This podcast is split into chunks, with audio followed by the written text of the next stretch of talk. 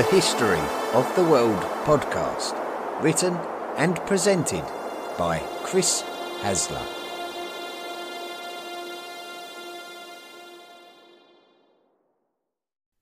Volume 3 The Classical World, Episode 80 The Volcanic Winter of 536.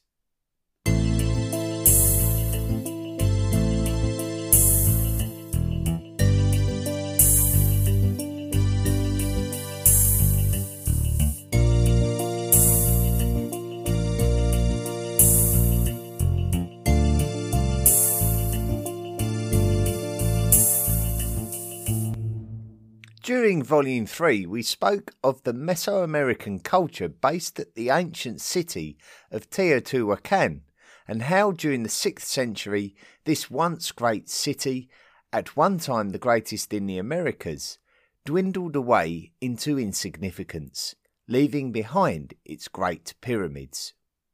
One of the reasons put forward for its demise is the theory of the late antique Little Ice Age.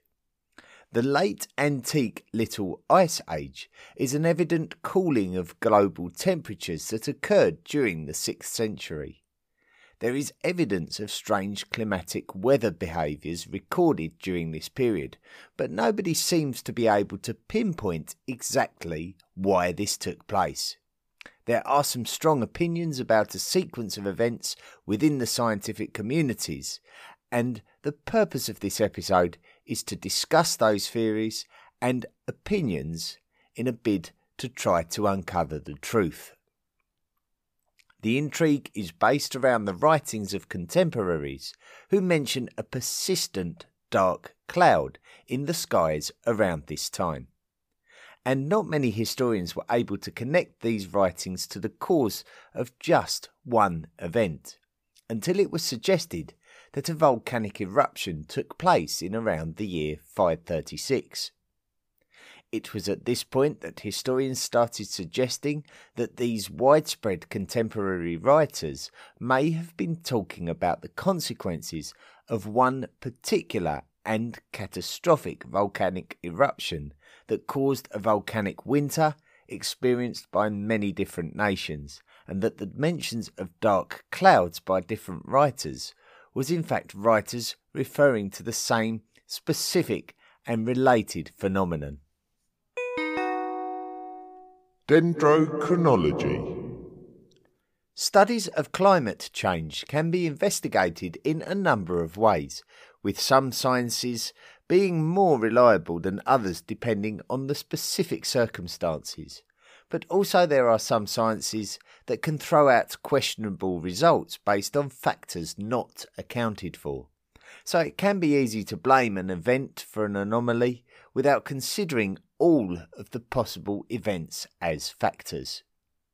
The question mark over the precise date of the extinction of the Neanderthals is a good example, where carbon dating may be deceptive due to other factors affecting the amounts of carbon detected and subsequently giving us a bad result. Dendrochronology is a form of climatic dating based on the growth of trees, but we have to be open minded about the results of studying tree growth and whether a sudden climatic change dated to around 536 is definitely the result of a volcanic eruption or whether it is just simply a standard change of climate that has had a similar effect on tree growth to other climate changes not related to volcanic activity. Every scientific reference that we talk about during this episode is not a direct evidence of a volcanic eruption, but may be suggestive of one. So we always have to be hesitant to draw conclusions. Most of us are not scientists and have no expert knowledge of dendrochronology, and so we are in no position to make categorical assumptions. That doesn't mean that we cannot look into the results of dendrochronology and make suggestions based on the results of the study. So, what does dendrochronology tell us about the year 5? 36. in the latter half of the 530s, there is definite evidence of a low point in the growth rate of particular trees of Northern America and Northern Europe. There also appears to be an unusual recording of frost rings within particular trees of Mongolia and Siberia during this period, which may be indicative of volcanic activity. The counterbalance of this is that the weakening growth rate of some of these trees is a continuing trend, continuing from back in the 520s. So, this may suggest that there were bad climate conditions towards the end of the 530s, but it may have been the result of a deterioration that had already been taking place. There is good evidence of the possibility of volcanic activity, but it is by no means categorical. In general, the years in and around 540 demonstrate a low point in tree growth. The low point is comparable to the years 1600 and 1816.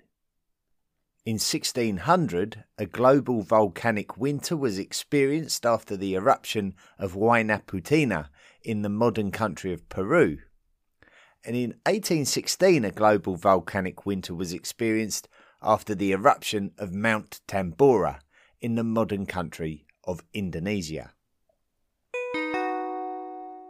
Ice Core Study Right the way back in Volume 1, we discussed how the study of ice cores can give us a deep understanding about the history of global climates stretching back millions of years. So, can we use ice cores to investigate the suspected worst year in history, 536? Greenlandic ice core studies rely on scientists to have an understanding of what they should expect to see in the ice cores after a volcanic eruption. So, scientists measure specific sulfate levels in the ice cores following events such as the Mount Tambora eruption in 1815 and then look for similarities that may point us towards an event around the year 536. Scientists have discovered a significant rise in sulfate levels in the year 534, which on the face of it might seem evidently incorrect. However, it is not correct to assume that these readings are completely accurate. There is the consideration that all of the Greenlandic ice core readings allow for a two or three year deviance, and in this case it would be reasonable to suggest that the sulfate readings could actually be in reference to the year 536.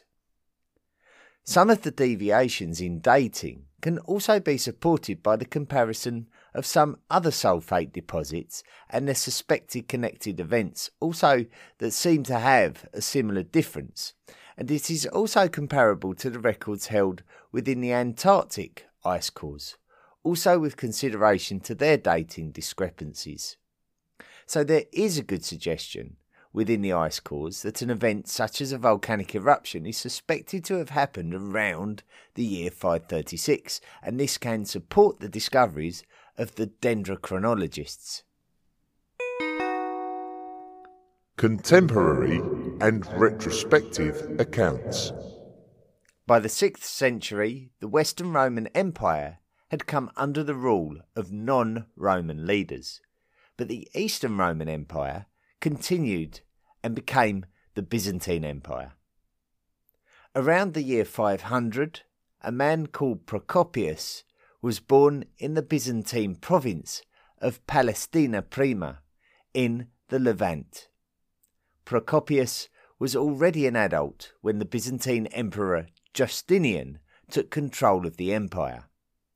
Justinian is a highly regarded emperor of the Byzantine Empire, mainly due to his ambitions to restore the glory of the once great Roman Empire. Procopius wrote significant literature about the reign of the Emperor Justinian, which lasted from the year 527 up until 565. So it would be very interesting to see whether Procopius made any reference to a bizarre event in or around the year 536. Procopius mentions strange weather conditions alongside the stories of Byzantines during 536. Procopius described the strange foggy conditions as a dreadful omen of events that would result in harsh consequences for humankind. Procopius compared the sun's lack of brightness by comparing it to the moon and mentioned that this was the case for an entire year.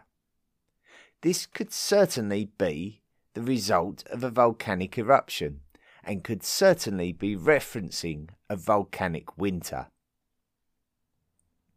In 490, a man called Cassiodorus Senator was born in an Italian peninsula that was about to become the possession of the Ostrogoths under the leadership of their greatest leader, King Theodoric the Great.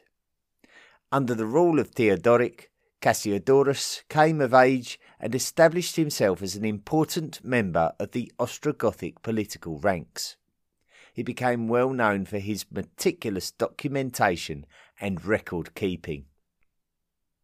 Cassiodorus may have captured the mood of the people when he also considered the changing atmosphere to be a sign of bad fortune.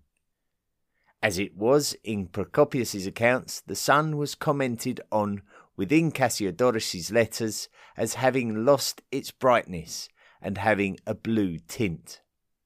Also noted was the lack of warmth and the lack of shadows. Cassiodorus echoes Procopius's account of this being the case for an entire year. Cassiodorus also comments about the nature of the individual seasons being completely different to their usual nature, and goes on to explain the impact that it has on agricultural yield.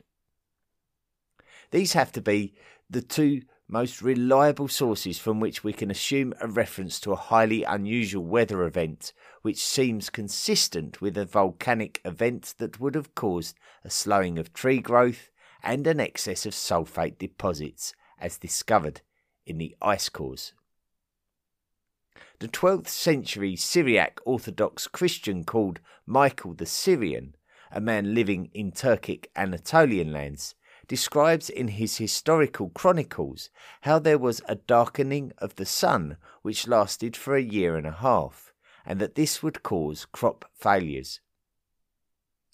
Writing in the language of Syriac, we can be somewhat certain that Michael was using the contemporary writings of the 6th century Syriac clergyman John of Ephesus, who had described this same event in the same Syriac language so we can see a similar event being described far and wide, from Italy in the west across to Anatolia in the east. By digging deeper, it does appear that there are global reports of bad harvests and inclement weather conditions during this period in history, but we have to be extremely careful not to just assume that they are all interrelated. It's certainly not as if crop failures and bad weather were completely unexpected, and very often were nothing to do with dramatic events such as major volcanic eruptions. It is worthwhile stating that sometimes it is not always a case of what was written, but also what was not written. The Frankish historian Gregory of Tours wrote a history of the Franks later on in the 6th century, but did not mention anything about a period of darkness. Gregory was born after 536, so we could make a couple of suggestions. It's possible that the far west of Europe did not experience the same phenomenon as the lands around the Mediterranean. It is also possible that it wasn't such a big deal and our desire for sensation doesn't want to accept that fact. There are scripts from Edessa and Egypt that also omit this dense fog from their lists of natural weather extremes. In the case of Egypt, it has been suggested that the fog may not have been visible so far south in any case. There is certainly a lot of mystery, suggestion, and speculation in regards to all of the evidence. Weather conditions. The one prominent weather result of whatever happened in 536 is the continual mention of a dense fog, which certainly hindered the sun's energies from reaching the surface of the planet. And it appears that this not only caused disruption to the typical seasonal climates, but also to the crop yields and harvest expectations during 536 and 537. It also seems that when comparing the different accounts, that different places observed slightly different phenomena. The duration of the fog varies according to different accounts too. We are somewhat fortunate to have Cassiodorus Senator's account of events to refer to, in that he described the conditions. He refers to a summer without heat and questions how the corn can be expected to grow when the chill of Boreas has affected it. Boreas is a classical world god who controls the north wind. Rainfall was scarce, so Cassiodorus also recognised the fact that crops could not flourish without a good amount of rain. So the dense fog had disrupted all of the natural weather expectations, not just the sun, but also rains and storms. Cassiodorus also mentions frost, which can be a killer for some crops. He tells us that these frosts were unusually persistent. Other than that, the agricultural lands were dry and without warmth from the sun. Fortunately, there had been a good harvest the year before the fog, and that abundant crops were able to be stored. However, there was also the moral issue of taking tribute from neighbouring provinces, knowing that their harvests had also been somewhat fruitless. Apples became hardened and grapes became sour, meaning that the wine would taste awful, and wine was generally in demand. In regards to writing this episode, I have looked to read original sources such as the translation of Cassiodorus Senator's letters. There are various articles written about this subject, such as the highly researched and considerately written account by Antti Arjava, which I particularly enjoyed referencing due to the balanced overview. Other newspaper style internet articles are available, and while they are quite educational, they lack clear citation, which is a problem for writing such an account myself because such a lot of the research material has been subject to translation and interpretation, and that I am conscious that somebody who does have a desire to sensationalize this entire episode in human history will be keen to interpret an innocuous event as categorical evidence. Let's give an example of what I mean by this. Latin chronicles called the Annales Cambriae, were believed to have been originally written during the 10th century in the Welsh lands of the British Isles. They may very well have been written in order to give the Welsh people a bit of cultural identity in the face of the growing influences of the English and the Danish in the southern half of the island of Great Britain. The Annales Cambriae note two important things about the year 537. Firstly, this is supposed to be the year of the Battle of Camlan, the battle in which the legendary British King Arthur met with his death. Secondly, the annals refer to a great mortality in Britain and Ireland. Now, we could get very excited about this and claim that this must also be the result of these extreme weather events, especially as it seems that the Annals of Ireland also reference bread failures in this year also. We have to remember that we have no idea whether King Arthur actually existed. There are a great many tales of legend that historians can pick holes in due to the physical unlikelihood of some of the events portrayed within. Fantastic tales of dragons in Viking sagas and Greek gods at the Trojan War are a testament to that. Events of great mortality and crop failures are not necessarily uncommon in the ancient or medieval worlds too. so it would be unfair to highlight this one as highly unusual. Having said that, it still does appear that there is a convergence of information from these annals that there was some form of human disaster in or around the year 537 that may have been related to crop failures, and even though King Arthur is a legendary figure, there is also a significant probability that his story was actually based on a British tribal ruler from this period. So we must be careful not to sway too much in either direction. That is, we must think carefully before embracing something as irrefutable evidence of a global event, as equally as we must think carefully before dismissing it as something that cannot be taken seriously.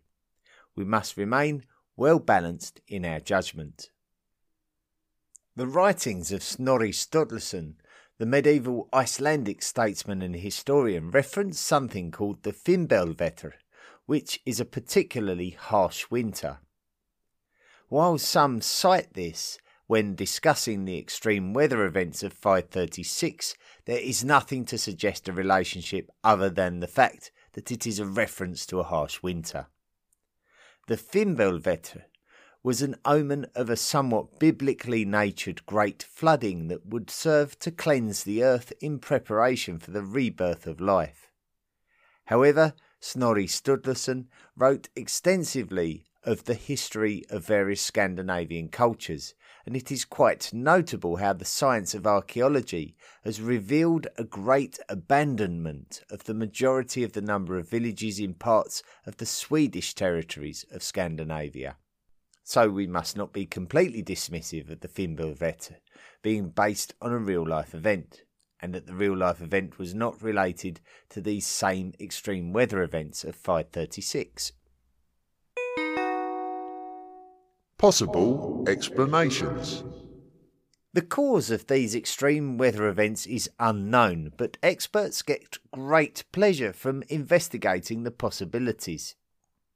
The events described, such as the dense fog and the sulfate deposits, seem somewhat typical of the events expected in the aftermath of a major volcanic eruption. However, we also have to be quick to point out that although this is likely, it is not certain. In fact, the cause may have been unearthly. Some scientists have speculated that it could have been caused by a meteorite and even by a near miss by a comet. The most popular theory is that of a volcanic eruption, and if that is truly the case, then the question would arise regarding exactly where in the world that this volcanic eruption happened. El Salvador is a country in Central America, a land which we refer to as Mesoamerica in a historical sense. The country contains an inland body of water called Lake Ilopango, which fills a caldera caused by the eruption and subsequent collapse of a volcano, very similar to the caldera at the Greek island of Santorini, whose eruption may have changed the fortunes of the Minoans of Crete during the second millennium BCE. Study of plant material has enabled scientists to consider that the volcano that once sat where Lake Ilopango is today erupted sometime in the 5th or 6th century and that it was one of the most violent eruptions in the age of history. Such a violent eruption could cause a volcanic winter similar to the one described by Procopius and Cassiodorus. However, there is just so little to give us any kind of definitive connection. It seems that scientists generally favour the eruption date to be within the 5th century, and it wouldn't make any sense for there to be so much time between the eruption and the dust cloud of 536. More recently, theories regarding an eruption in North America and Iceland have been suggested. The Iceland one particularly interests me because Iceland was believed to be uninhabited during this century, and the large scale abandonment of Scandinavian villages suggests that an Icelandic eruption could be the cause of this due to its close proximity to Scandinavia. But who is not to say that if a North American eruption took place, it could not have had the same impact and consequences on Scandinavia? And that's if a volcanic eruption was responsible for the abandonment in any case, for which there is absolutely no categorical evidence that that is indeed the case. The Late Antique Little Ice Age.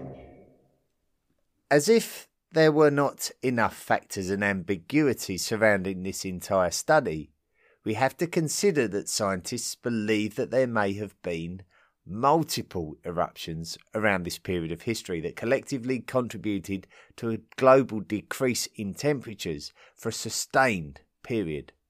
This period is referred to historically as the Late Antique Little Ice Age. Most sources will agree that the latest scientific opinion in general is that there were not one, but three volcanic eruptions in succession. The first one being in 536, followed by another in 540, and then another in 547. The planet would not be able to recover from the initial eruption, and the subsequent eruptions simply magnified the problem.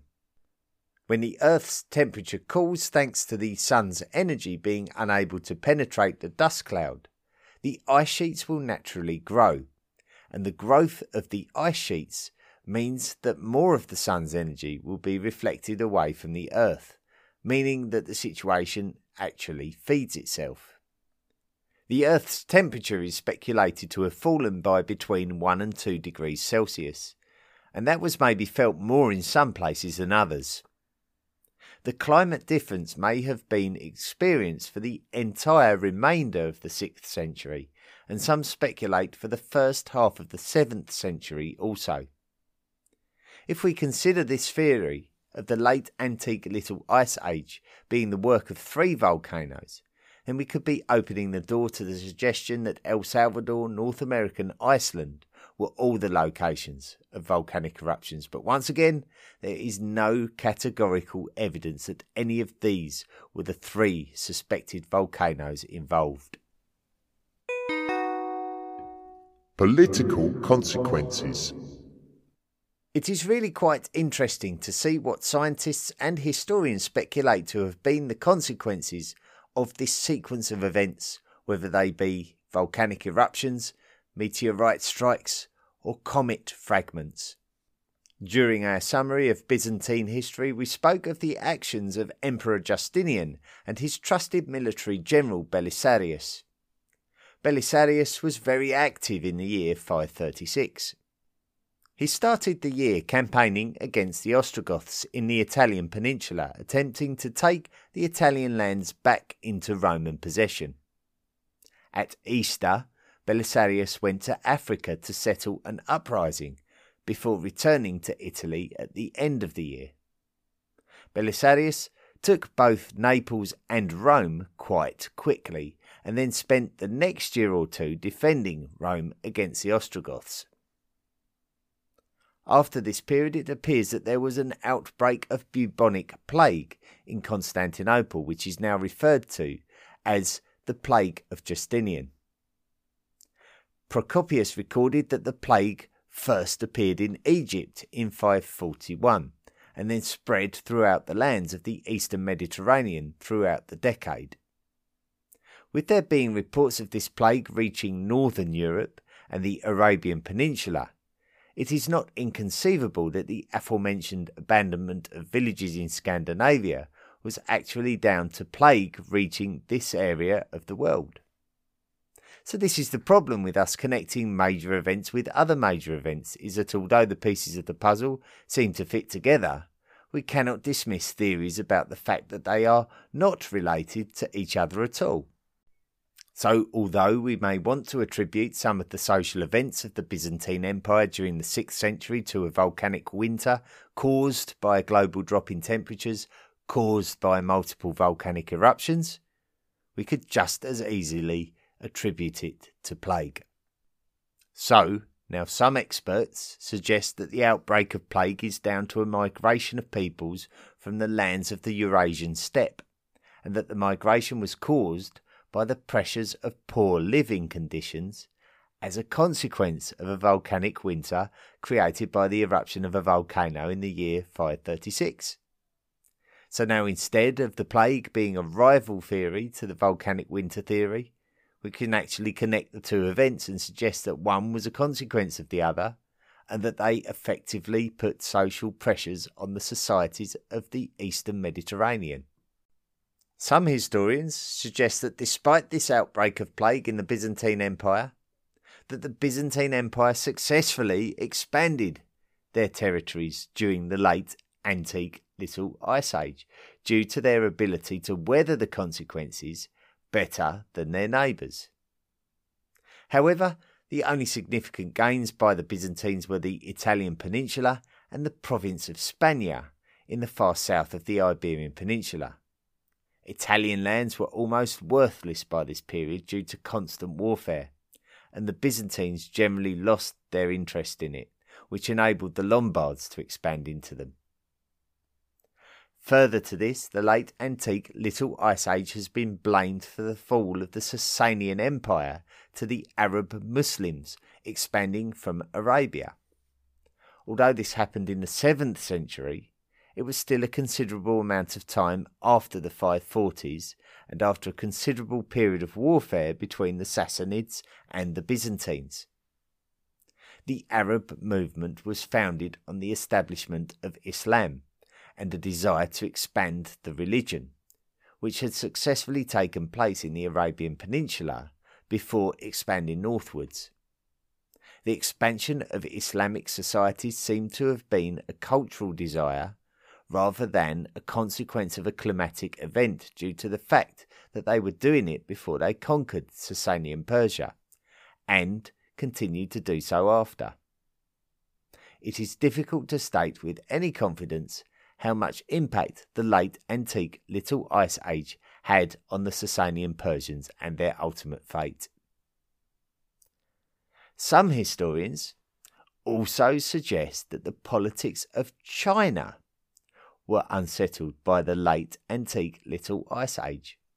And although there could be some truth in this, there was little stability in China in any case, so it is impossible to quantify the impact on Chinese society, especially with a very small amount of evidence to suggest that Chinese societies were even aware of a major climatic event, apart from the suggestion that global temperatures had been affected by a series of volcanic eruptions and the evidence of periods of frost discovered by dendrochronologists.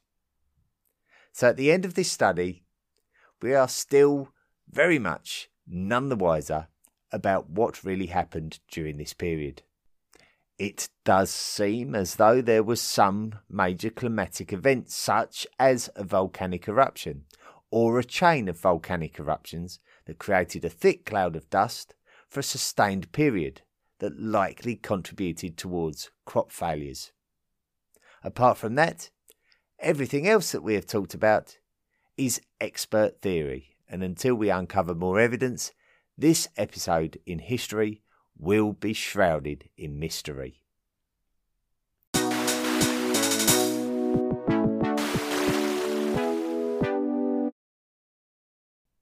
Thank you very much for listening to this week's mysterious episode about the volcanic winter of the year 536. And uh, we've we've stuck it on the end of uh, volume 3, which I thought might be a good idea.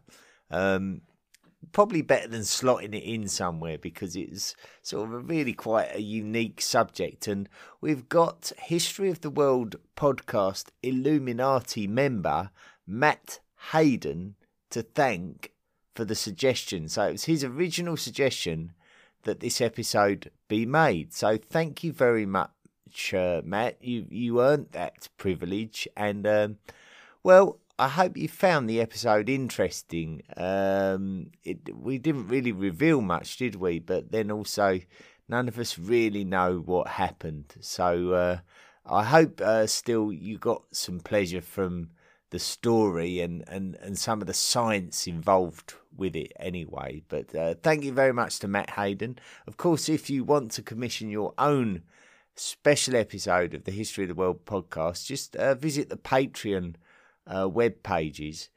And um, if you sign up to make a monthly contribution, you can accrue the the milestone required in order to uh, qualify for the rewards that are offered there. One of which is the ability to commission your own special episode, a bit like Matt Hayden's uh, done there. Um, and um, of course, that now we've um, sort of added that to volume three, we're actually in the chronology of the series um, halfway through volume four uh, on the medieval world. So jumping back into um, the the present um, the present series. Next week, we're going to be taking up the story of Volume 4, but rather conveniently, a couple of our History of the World podcast Illuminati members have suggested subjects that fit in very, very nicely into our chronology. So next week, we'll be back on track with Volume 4, Episode 29 and it will be about medieval communication, and it's it's been instigated by History of the World podcast Illuminati member Conrad Barsky, who um, wanted to know a bit about some of the specifics of medieval communication. Well, I thought it may be prudent to investigate the entire um, the entire uh, um, subject of medieval communication as a whole, and um, it was really with a view to answering Conrad's questions, some of which are, are quite difficult to answer, but uh, with a with a little bit of education, we can take educated guesses as to what those answers may be. But that will be next week's episode for History of the World podcast. Illuminati member Conrad Barsky. The Ancient World Cup. The Ancient World Cup is a competition, a bit of a fun competition that we've got going on the History of the World podcast at the moment. We took 64 ancient teams and by a system of voting uh, made via the History of the World podcast social media platforms by you guys, um, we are eliminating teams until we get down to the latter stages where we should have fewer and fewer teams before ultimately we should have a grand final between two of those teams. Now, this week, uh, just gone, um, we had a knockout match between the Parthians and the Berbers. Now, the Parthians, of course, were the um, were the Persian uh, were the occupiers of the Persian lands um, during probably the, the heyday of the Roman Empire, just to give you a bit of context. So, um, certainly the Parthians were responsible um, for resisting um, the Roman Empire, uh, the, the Roman Empire. Um, before they were ultimately um, overthrown by the Sasanians sometime afterwards. Um, the other culture, the Berbers, who were very much involved uh, politically in uh, North African politics, which was often um, certainly the Maghreb more, more, predominantly than Egypt and Libya. But the they were certainly very much in, involved in the politics of North Africa, which was dominated by other cultures such as the Phoenicians, the Carthaginians, um, who came and the Vandal cultures um, much later on. Uh, the Berbers were always very much involved and um, quite revered for their um, for their ability in like to uh, form uh, military uh, groups or or um, mercenary groups, I should say, uh, for for other battlers of, of, of North Africa. Um, so voting took place. We we went on the Facebook group, the Tapatalk discussion forum, the unofficial Facebook um, fan group, which uh, is run by Jenna Osborne, a, a, good friend of the History of the World podcast, uh, Twitter, and uh, also for the first time we ran it on Instagram this week. Um, and um, rather bizarrely enough, Instagram um, voted, Instagram um, subscribers voted the opposite direction to all the other um, all the other forums. So uh, that's the first time we've done that. We certainly look to carry that on in future weeks. So thank you to everyone who did vote on Instagram. Um, now let's find out the result between the Parthians and the Berbers. Um, there were 55 votes, and the winners, with 64% of the votes and going through to the next stage of the competition, are the Parthians. So sadly, we've got to say goodbye to the Berbers. Um, um, so we, we say goodbye to another African culture. Uh, but the Parthians will progress. Now, next week, um, two more teams will be going up against one another, and, and what a what a match we've got really. How do you pick between these?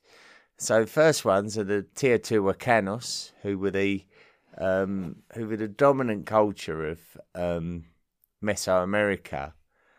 Uh, I would say during the earliest part of the first millennium, and um, they um, they govern themselves really out of the city of Teotihuacan, uh, for which they are named after. So predominantly, this culture is known uh, for existing within the city of Teotihuacan, building those incredible pyramids, uh, the likes of which we we're probably used to seeing more familiarly familiarly with uh, countries like Egypt, and um, also um, they were you know it's very pro- close proximity to the modern city of Mexico City, but they were they were dominant over the trade cultures of uh, Mesoamerica during their heyday.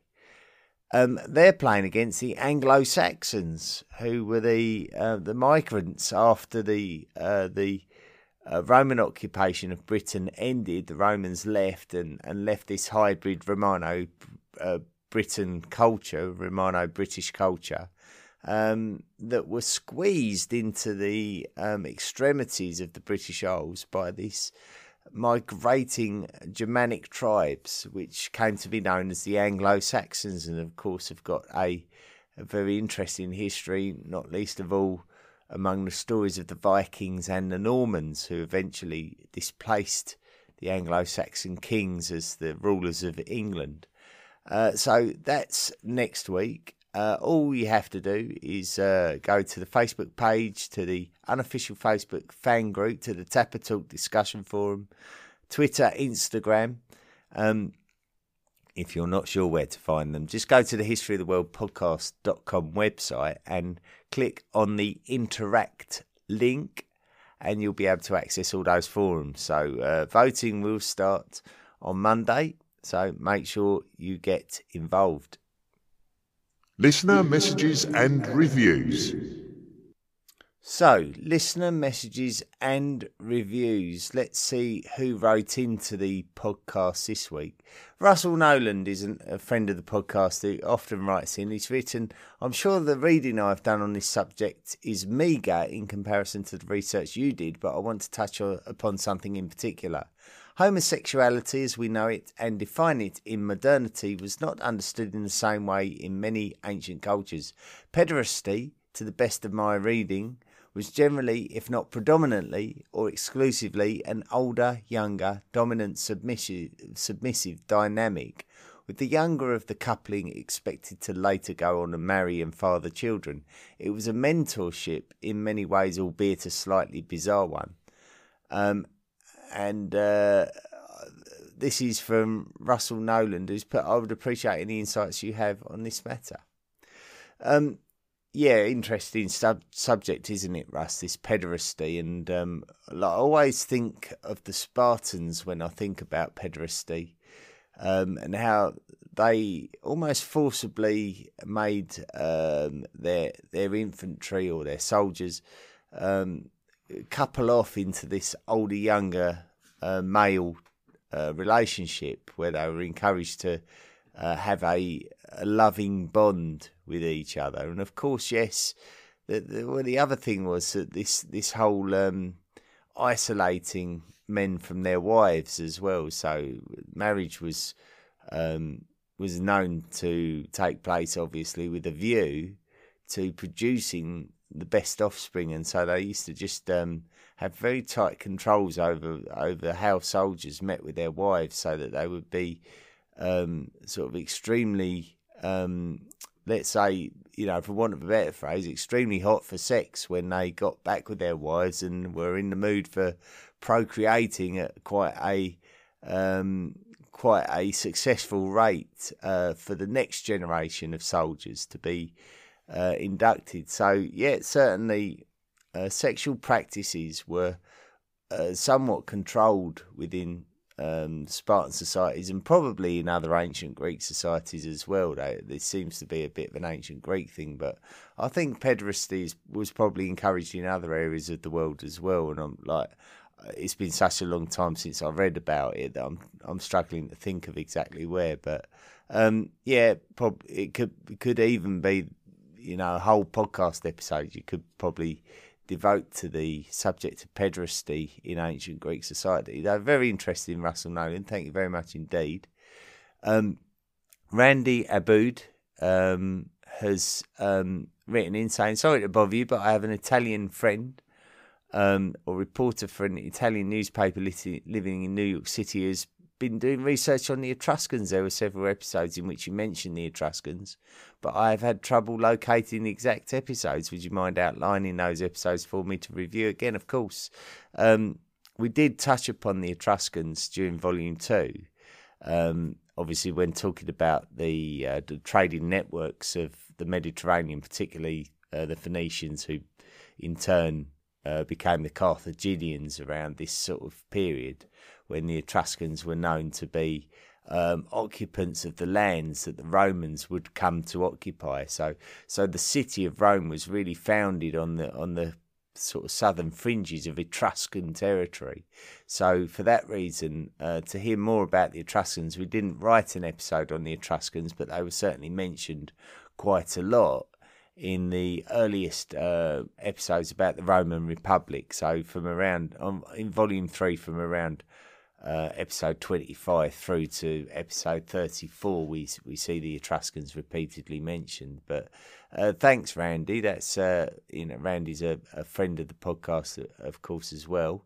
Um, uh, Vibeke Moore um, has written in uh, because uh, is qualified for. Um, uh, a subject of his own choice on the podcast, as we were speaking about earlier, and and uh, he, he's expressed an interest mainly because of the current situation in Ukraine about the Yamnaya culture, which is strongly linked to many aspects of the History of the World podcast, and and uh, considered to be um, strong candidates for the um, for the speakers of the Proto-Indo-European language and uh, with their steppe culture um, quite influential in the domestication of the horse um, and potentially the invention of the wagon. So, like, they, I think that would be an excellent subject matter for a future special episode. So, thank you, uh, Vibeke.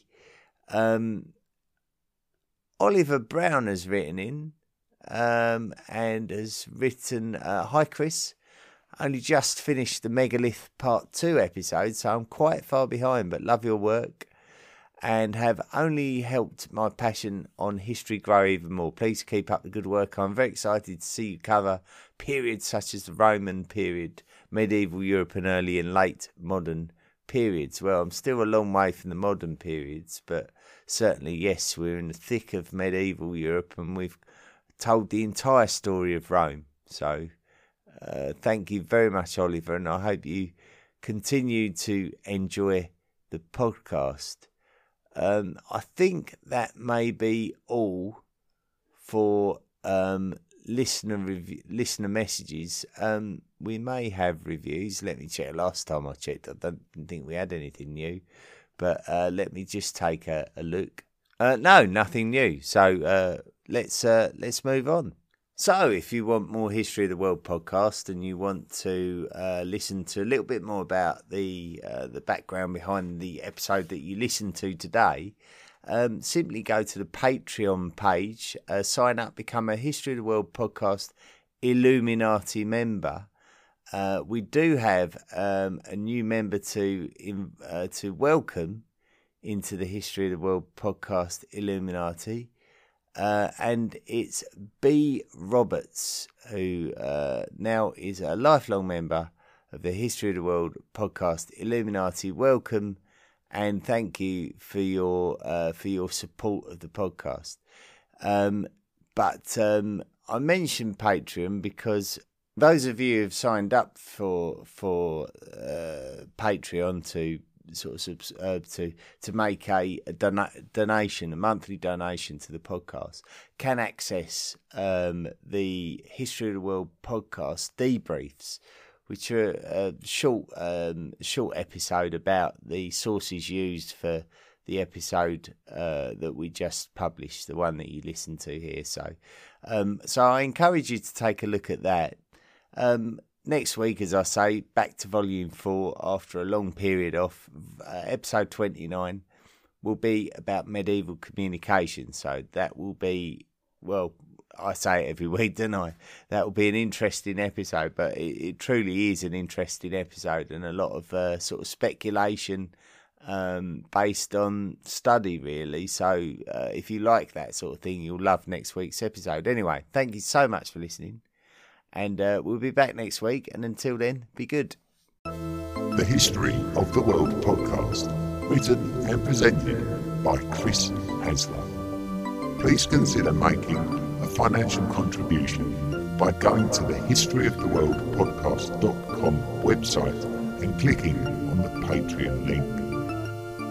Email the show at historyoftheworldpodcast at mail.com.